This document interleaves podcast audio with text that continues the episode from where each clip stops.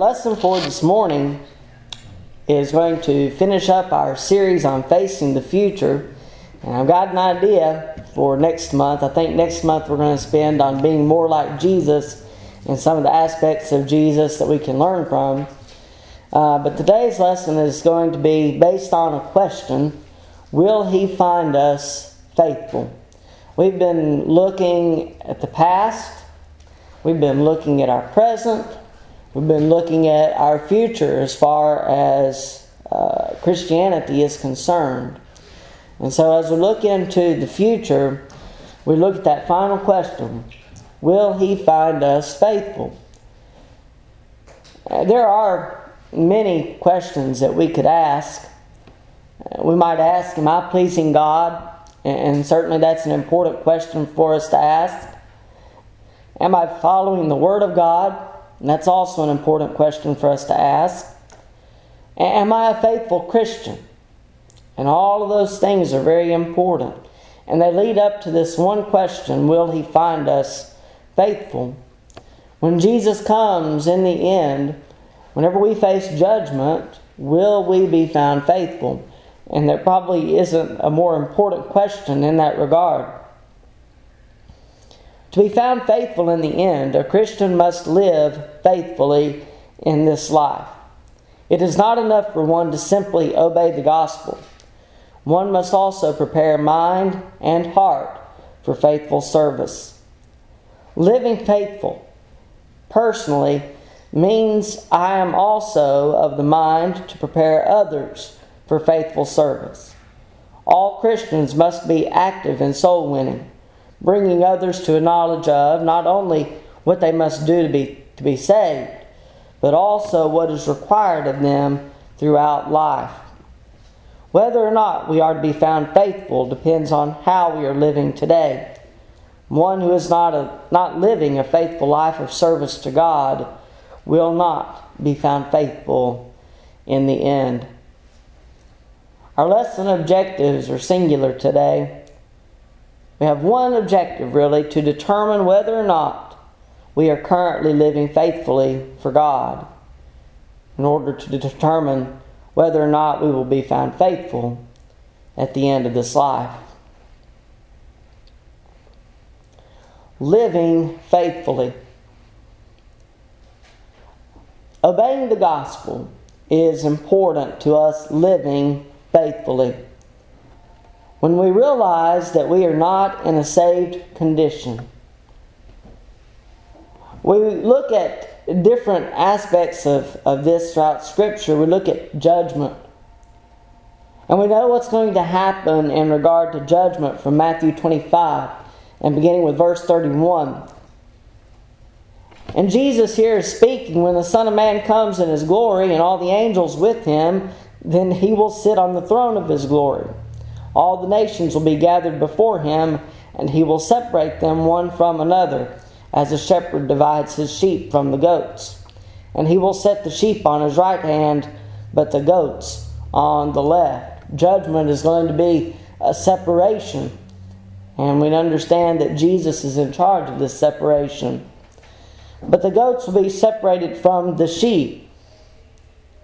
And so when we realize that we are not in a saved condition, we realize that we will not be separated with the sheep. And that's a, an important step to us obeying the gospel. In regard to Christ's return, in Mark 13 and beginning with verse 32, says, But of that day and hour no one knows, not even the angels in heaven, nor the Son, but only the Father. Take heed, watch, and pray, for you do not know when the time is. It is like a man going to a far country who left his house and gave authority to his servants and to each his work, and commanded the doorkeeper to watch. Watch therefore, for you do not know when the master of the house is coming, in the evening, at midnight, at the crowing of the rooster, or in the morning, lest coming suddenly he find you sleeping. And what I say to you, I say to all watch. When Christ returns, all the people of the world will be separated, each to his eternity, based on how he has lived. And when we realize that we will not be separated with the sheep, it's an important reminder that we need to obey the gospel.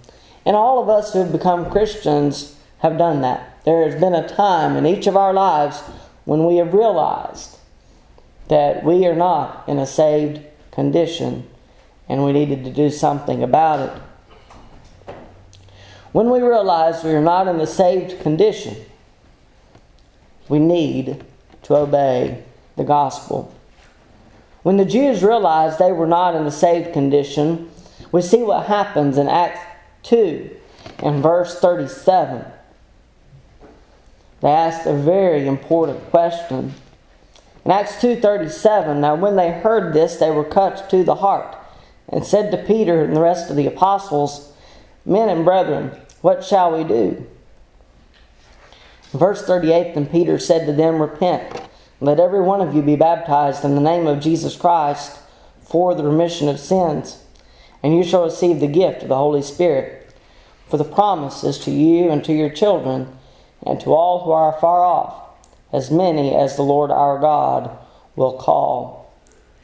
When the Ethiopian eunuch realized that he was not in a saved condition, he also asked a very important question in Acts 8 and verse 36. Acts 8 and verse 36. Now, as they went down the road, they came to some water, and the eunuch said, See, here is water. What hinders me from being baptized? And then Philip said, If you believe with all your heart, you may. And he answered and said, I believe that Jesus Christ is the Son of God. So he commanded the chariot to stand still. And both Philip and the eunuch went down into the water, and he baptized him. When the Philippian jailer realized that he was not in a saved condition, in Acts 16, and beginning with verse 29, it says, Then he called for a light, ran in, and fell down trembling before Paul and Silas. And he brought them out and said, Sirs, what must I do to be saved? So they said, Believe on the Lord Jesus Christ, and you will be saved, you and your household. Then they spoke the word of the Lord to him, and to all who were in his house. And he took them the same hour of the night and washed their stripes. And immediately he, he and all his family were baptized. Now, when he had brought them into his house, he set food before them, and he rejoiced, having believed in God with all his household. Before one can obey the gospel, he must realize that he is not in a saved condition. And those who are not in a saved condition when facing judgment will be separated to the left with the goats, separated from Christ, and separated from faithful loved ones for all eternity. When realizing that we are not in a saved condition, one must obey the gospel plan of salvation.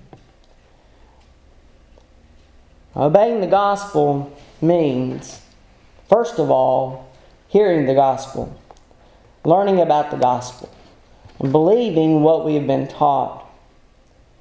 Begin in Romans chapter 10, verses 14 through 17. Romans 10, verses 14 through 17. How then should they call on him in whom they have not believed? And how shall they believe in him of whom they have not heard? And how shall they hear without a preacher? And how shall they preach unless they are sent? As it is written, How beautiful are the feet of those who preach the gospel of peace, who bring glad tidings of good things.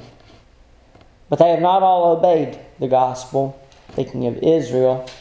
For Isaiah says, Lord, who has believed our report? So then faith comes by hearing, and hearing by the word of God. See, Israel had received the message from God. They heard the message, but they refused to obey it. And that's what is being spoken of in Romans chapter 10.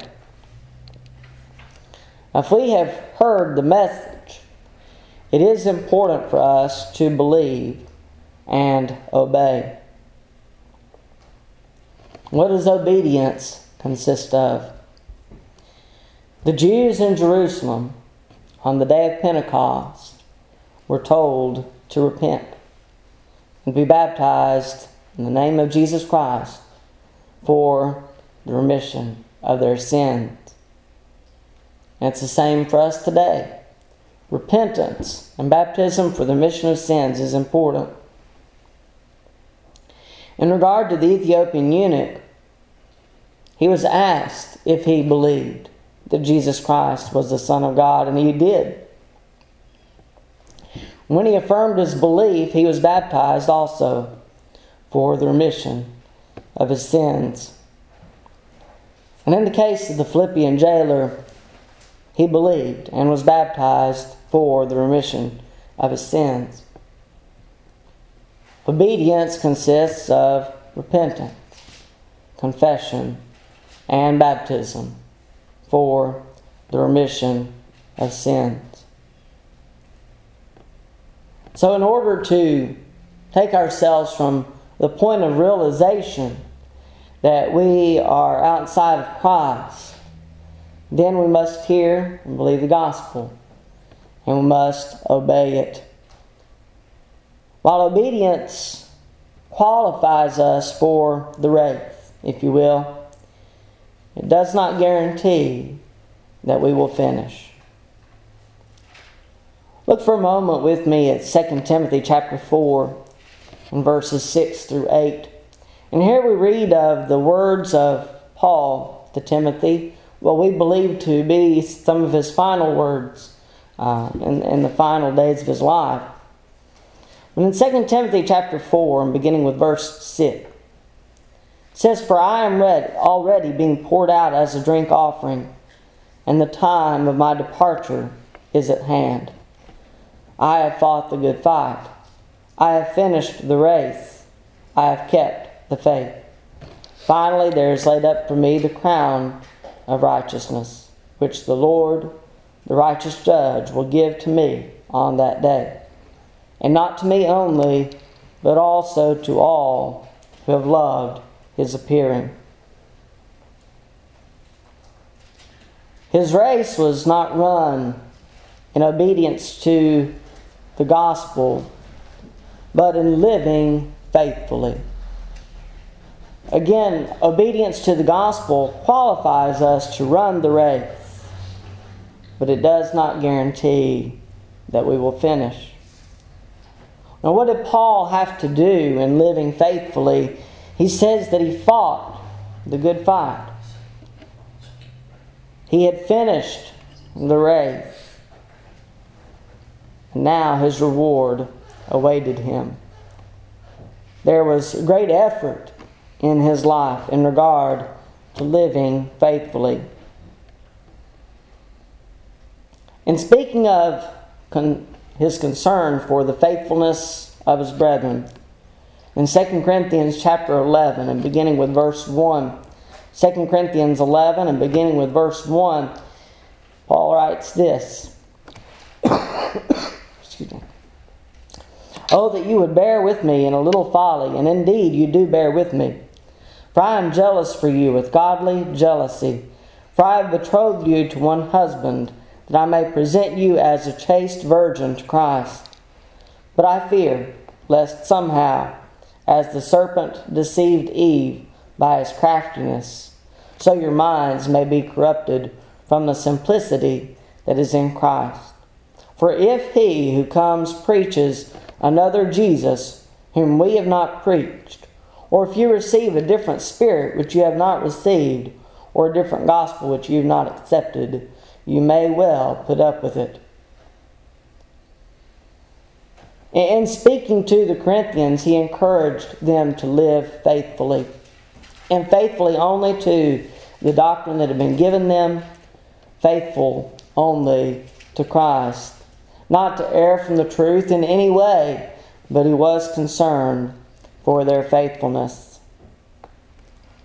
Jesus encouraged the church of Smyrna to remain faithful in his letter to them. In Revelation chapter 2, and beginning with verse 8, and to the angel of the church of Smyrna write, These things says the first and the last, who was dead and came to life. I know your works, tribulation, and poverty, but you are rich. And I know the blasphemy of those who say they are Jews and are not, but are a synagogue of Satan. Do not fear any of those things which you are about to suffer. Indeed, the devil is about to throw some of you into prison, that you may be tested, and you will have tribulation ten days. And he says toward the end of verse 10 Be faithful until death, and I will give you the crown of life. He who has an ear, let him hear what the Spirit says to the churches. He who overcomes shall not be hurt by the second death. One desiring to be found faithful at the end of this life must also live a life of faithfulness to God. It is more than simply obeying the gospel plan of salvation. There's more to faithfulness than becoming a Christian. That's only the beginning. But our lives must be lived in accordance with His will. Now, this question that we began with will He find us faithful? Applies more to than just to the individual Christian. It also applies to the church. So let's look for a moment at the faithful church. First of all, we as a congregation have a duty to faithfulness to the doctrine. We need to be faithful to the doctrine that has been given to us. In Romans 6, and beginning with verse 16 and reading through verse 18, Romans 6, verses 16 through 18. Do you not know that to whom you present yourselves slaves to obey, you are that one's slaves whom you obey, whether of sin leading to death or of obedience leading to righteousness. But God be thanked that though you were slaves of sin, yet you obeyed from the heart that form of doctrine to which you were delivered. And having been set free from sin, you became slaves of righteousness. Faithfulness begins with doctrine, and it continues in doctrine as well remember the description of the church following uh, the day of Pentecost. In Acts chapter 2, and verses 40 through 42. And with many other words he testified and exhorted them, saying, Be saved from this perverse generation. Then those who gladly received his word were baptized, and that day about 3,000 souls were added to them. And they continued steadfastly in the apostles' doctrine and fellowship, in the breaking of bread, and in prayers. Faithfulness depends on whether we are found faithfully continuing in the doctrine presented to us in God's Word. In Acts chapter 2, we see that the church was continuing steadfastly in the apostles' doctrine and fellowship as they should. And that should be our goal as well. Paul warns the Galatians against adhering to any other gospel.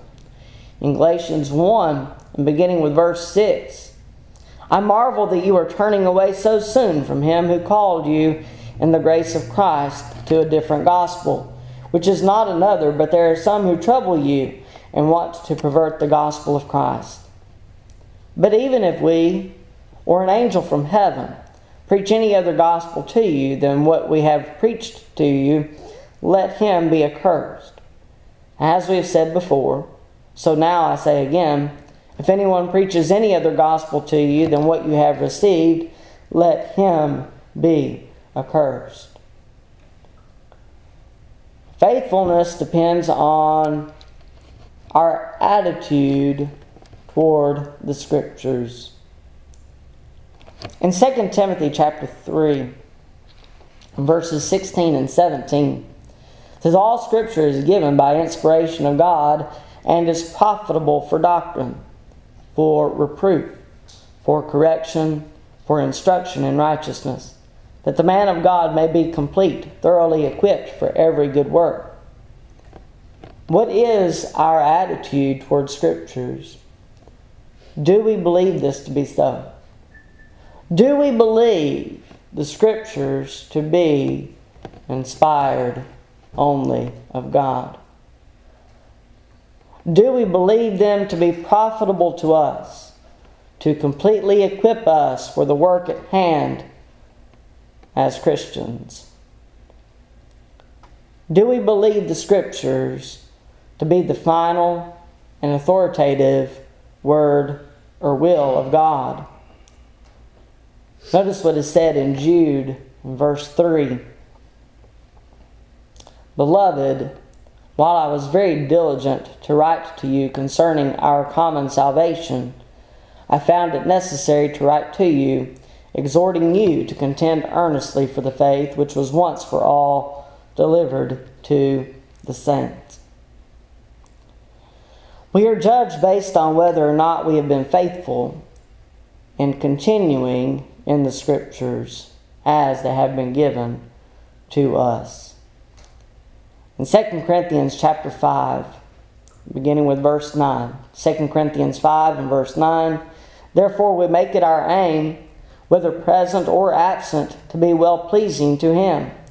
For we must all appear before the judgment seat of Christ, that each one may receive the things done in the body according to what he has done, whether good or bad. Knowing therefore the terror of the Lord, we persuade men, but we are well known to God. Excuse me. And I also trust are well known in your consciences. So our attitude plays an important role in our faithfulness as a congregation and as individuals. And finally, it depends on our commitment to keeping and delivering the message presented to us. First of all, in our own obedience. Our obedience to the plan of salvation and continuing faithfully in service to God. It depends on our observance of the Great Commission. In Luke 24, beginning with verse 46, then he said to them, Thus it is written, and thus it was necessary for the Christ to suffer and to rise from the dead the third day, and that repentance and remission of sins should be preached in his name to all nations, beginning at Jerusalem. Mark 16, verses 15 and 16. And he said to them, Go into all the world and preach the gospel to every creature. He who believes and is baptized will be saved, but he who does not believe will be condemned. It is important for us to go about preaching the same thing that was preached to us in order for us to be obedient to the plan of salvation. That repentance and remission of sins should be preached in His name to all nations, beginning at Jerusalem. That was the mission that was given to the apostles, and it's the same mission that is given to us today.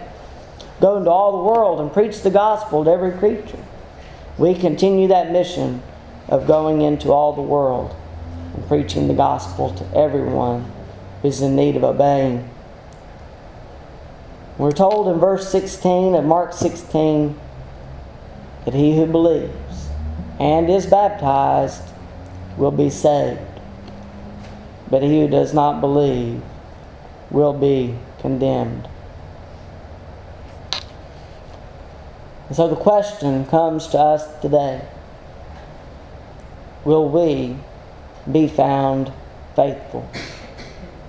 And the answer to the question is it depends. It, it depends on a great deal.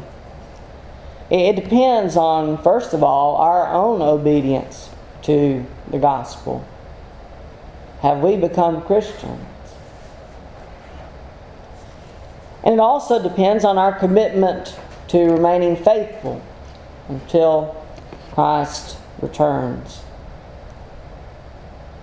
Uh, not only are we to obey the gospel, but we are to live faithfully. And so the question also comes to us are we faithful children of God?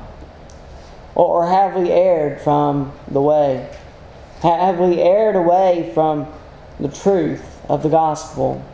Have we erred away from faithfully serving Christ?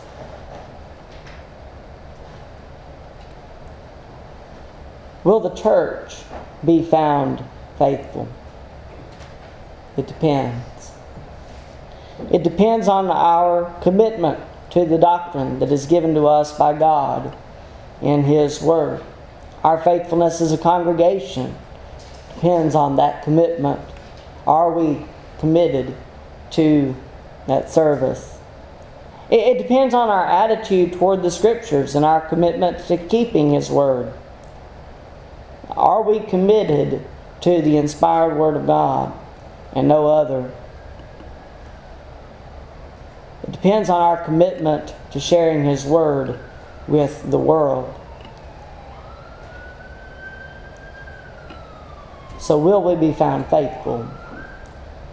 It depends. It depends on you. How do you answer that question? Have you obeyed the gospel? Are you living faithfully today? And if not, then we would ask you to respond to the Lord's invitation. If you're subject to it, we hope that you would, would make that known today so that we can help you in whatever way we can. If you need to come in obedience, or if you need to come in repentance, you need to come asking for prayer and for forgiveness for something that you've done. If there is some way that we can help you today, please let it be known. As together we stand as we sing.